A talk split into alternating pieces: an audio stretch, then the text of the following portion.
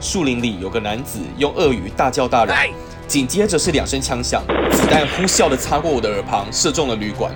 只听见一阵的金属爆裂声，我下直坠了20尺，靴子勉强停在一堆金属碎片上。我蜷着身体滚到一个陡峭的斜坡，随即弹起身来，顺着山势往下滑，速度之快，就像是驰骋在双黑线滑雪道上的职业滑雪选手。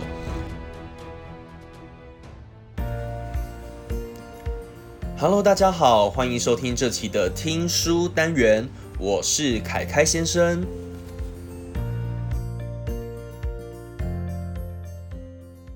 本期介绍的书籍归类在翻译文学，书名叫《梅蒂奇匕首》，作者是康麦伦·魏斯特。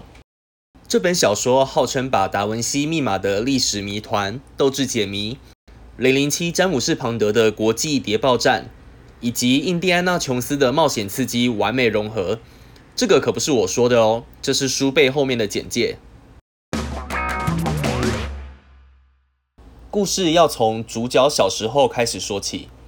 主角雷布·巴奈特的爸爸是纽约艺术博物馆的馆长，他终身追寻达文西遗留下来的种种谜团。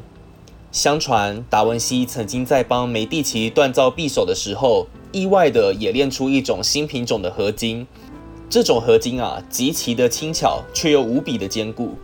根据故事的描述啊，如果用榔头去打这把匕首，碎裂的不会是这一把看起来很脆弱的匕首，反而会是榔头。也因此呢，这一把匕首成为无数军火商不计代价想要得到的稀世珍宝。据说只有得到达文西的笔记 ，A.K.A. 真理之圈的人，才能解开匕首下落的谜团。故事要从雷布的父亲得知记录着真理之圈的达文西笔记在欧洲出现，花了一大笔钱买下，而且派遣特使与专机要将笔记运回开始说起。就在运回的当天，没想到啊，专机坠毁，线索也因此全部付之一炬。就在主角爸爸得知专机坠毁的当天晚上，主角 A.K.A. 小雷布被浓烟呛醒，发现家中居然失火了。千钧一发之际，雷布的妈妈冲进房中，要雷布跳窗求生。虽然小雷布平安无事，然而他的父母却因此双双葬身火窟。主角父母的死是一个无解的谜团，也因为这场意外，使主角重新封闭自己的心灵。根据小说中的描述，主角的性格啊，大概被他的前女友认为是有自我毁灭倾向，害怕与人亲近，而且还不能够承担感情责任。成年后的雷布进入了电影界，他凭着矫健的身手成为好莱坞的特技演员，靠着挑战肉体极限为生，逃避他的悲惨过去。然而往事阴魂不散，一通神秘的电话让他来到意大利。从此，主角卷入了达文西留下的千古谜团。在各路人马的追杀之下，雷布必须要一边保护能够解开真理之圈的神秘少女安东尼亚，一边与达文西斗智，试图找出匕首到底在哪里，解开父母死亡的真正原因。大家大概了解故事概要之后，凯凯先生先来说说这本书的优点。首先，不知道作者是不是刻意而为之，总而言之呢，这本书读起来非常的有电影感。在阅读的时候，一个个的场景的切换，动作场面跟文戏场面的比例，一边看书的时候似乎都能够一边脑补出电影的分镜跟剪接。这部小说呢，跨越了许多的国度，从美国威尼斯再到米兰，配合激烈的动作场面，可以说是画面感非常非常的充足。在这边大概分享几个动作场面给各位听众朋友感受一下。就在整间农舍即将爆炸的瞬间，我撞碎了3楼的玻璃窗，脸朝下落在2楼白雪皑皑的平台上，这是所谓急降30尺的超人跳法。附近灌木丛里射出强力弹雨，因被击中而碎裂的石板瓦块在我身边四散飞溅。我压低身体，借着屋檐的掩护以便脱身。我以脚探路，慢慢地移动到屋顶边缘，一把抓住固定在墙上的铝制排水管。树林里有个男子用俄语大叫大嚷，紧接着是两声枪响，子弹呼啸的擦过我的耳旁，射中了旅馆。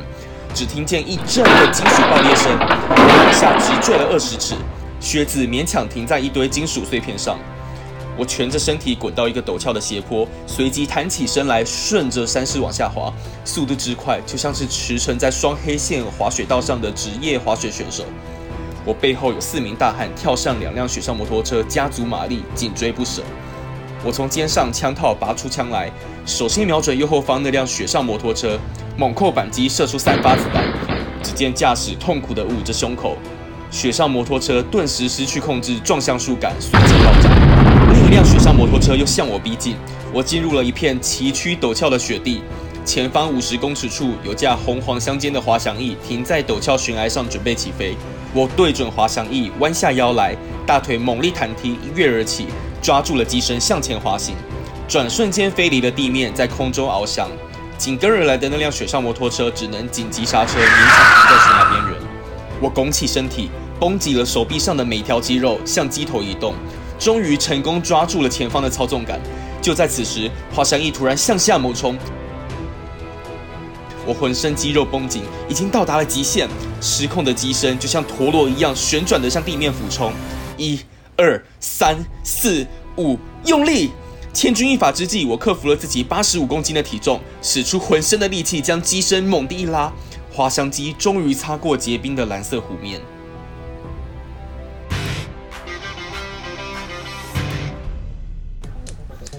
雅琪！我拼命地喊叫起来，雅琪！除了炙热的烈焰，没有任何的声音。窗帘被烧成了破布，火舌已经蔓延到了松木架起的屋顶。千钧一发之际，我听见了玻璃窗爆裂的声音。玻璃，是的，玻璃门也是玻璃的。虽然脚踝和手腕都被紧紧地捆着，但我仍然可以利用脚来向前移动。我努力地把身体重心往后倾斜，脚尖用力将椅子的前腿略微抬起地面。我小心翼翼地保持着身体的平衡，使自己不至于向后仰倒。接着，我双手托住了椅子的把手，向壁炉的方向蹭了几步。我两脚交替重复着同样的步骤，椅子继续向前挪动。终于，我的脚尖够折了滚烫的玻璃壁炉门。我用尽了浑身的力气，在绳子捆绑住的狭小活动范围内猛踹其中的一扇，玻璃出现了碎裂的痕迹。我拼命地呼吸着混浊的空气，咬紧牙根，继续狠命地踢着。这一次，门完全碎了，汗水顺着脖子往下淌，浸湿了头颈上的伤口，火辣辣的痛入骨髓。我把脚伸进壁炉的火堆里，恶毒的火焰无情地吞噬着我的靴子和裤脚，灼烧的痛苦考验着我的每一根神经。我用尽吃奶的力气晃动着双腿，就在火舌烧着我的裤管时，绳子终于被烧断。我迅速地把双脚从火堆里缩了回来，挣扎地站起身，用最快的速度跳到厨房里，疯狂地对着墙壁磨蹭起我的牛仔裤，直到把火熄灭。接着，我从水槽旁的案板上抓起一把尖刀，将手腕上的绳索割断。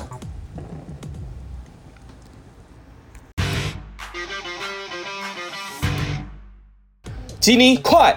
我说，赶上那辆卡车，跳上去抓紧它。他看着我，迷惑不解。就是现在，马上，跑得越快越好。我用力推着他，他绊了一下，卡车慢慢开远。他似乎明白了，眼里的困惑转变成为恐惧。他撩起裙摆，飞奔了起来。我双手交叉，伸进夹克，迅速地拔出2把手枪，一面穿过草坪往老爹住的方向跑去，一边留心吉尼那边的情况。他正拔腿狂奔，努力追赶着卡车。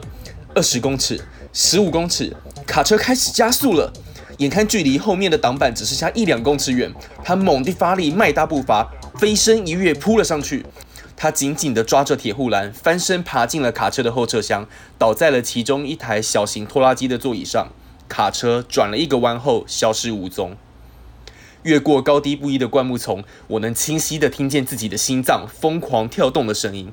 我的手指紧扣着扳机，大口呼吸着海风吹来的咸湿空气，准备迎接随时可能现身的杀机。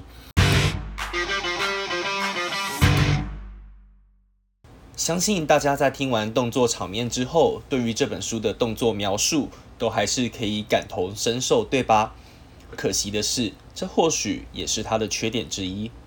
接下来我们进入到缺点的部分，在这部分大概会来说明一下为什么我认为小说中强烈的电影感跟动作场面看起来明明像是优点，但是我认为也是缺点之一。首先，在小说中，作者不断的让男女主角暴露在这个大量的危险之中，想要尽可能的塑造主角的身手是多么的高强。那这一切如果是在电影中，当然非常的合理，因为商业动作电影必须要在有限的时间内带给观众最刺激的场面。但是我认为这个在小说中并没有发挥出小说的文字塑造角色内涵的优势，甚至可以说，我觉得整本书非常像一部完整的商业爆米花作品。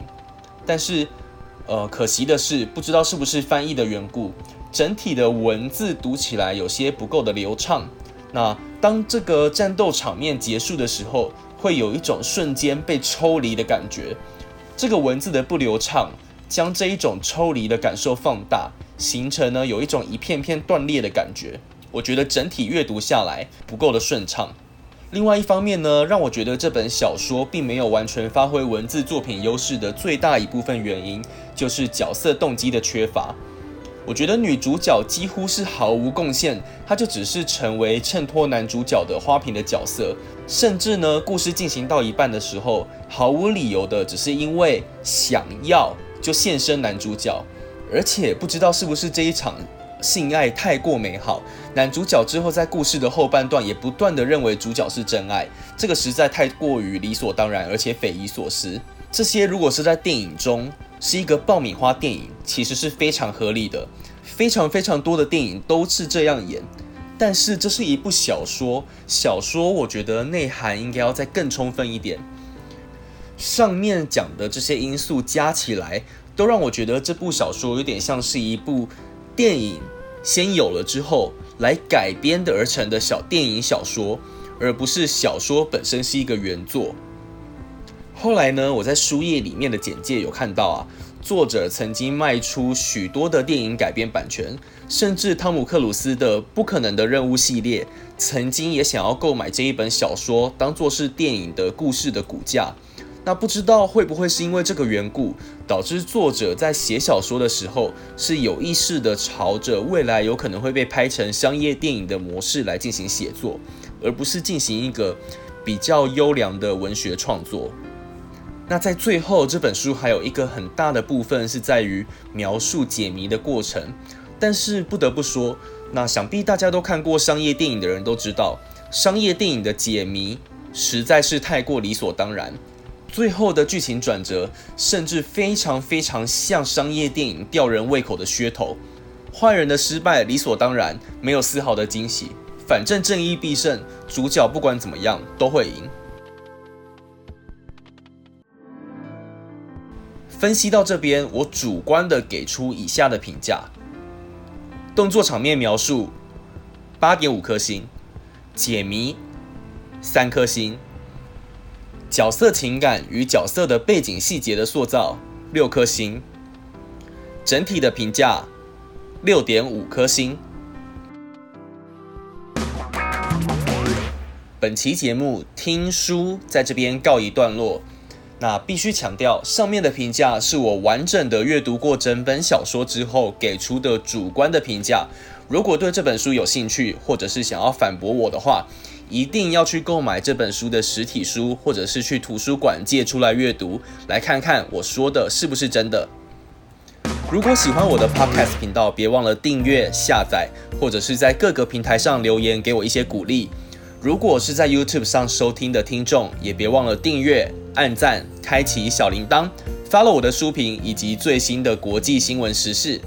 我是凯先生，我们下期见，拜拜。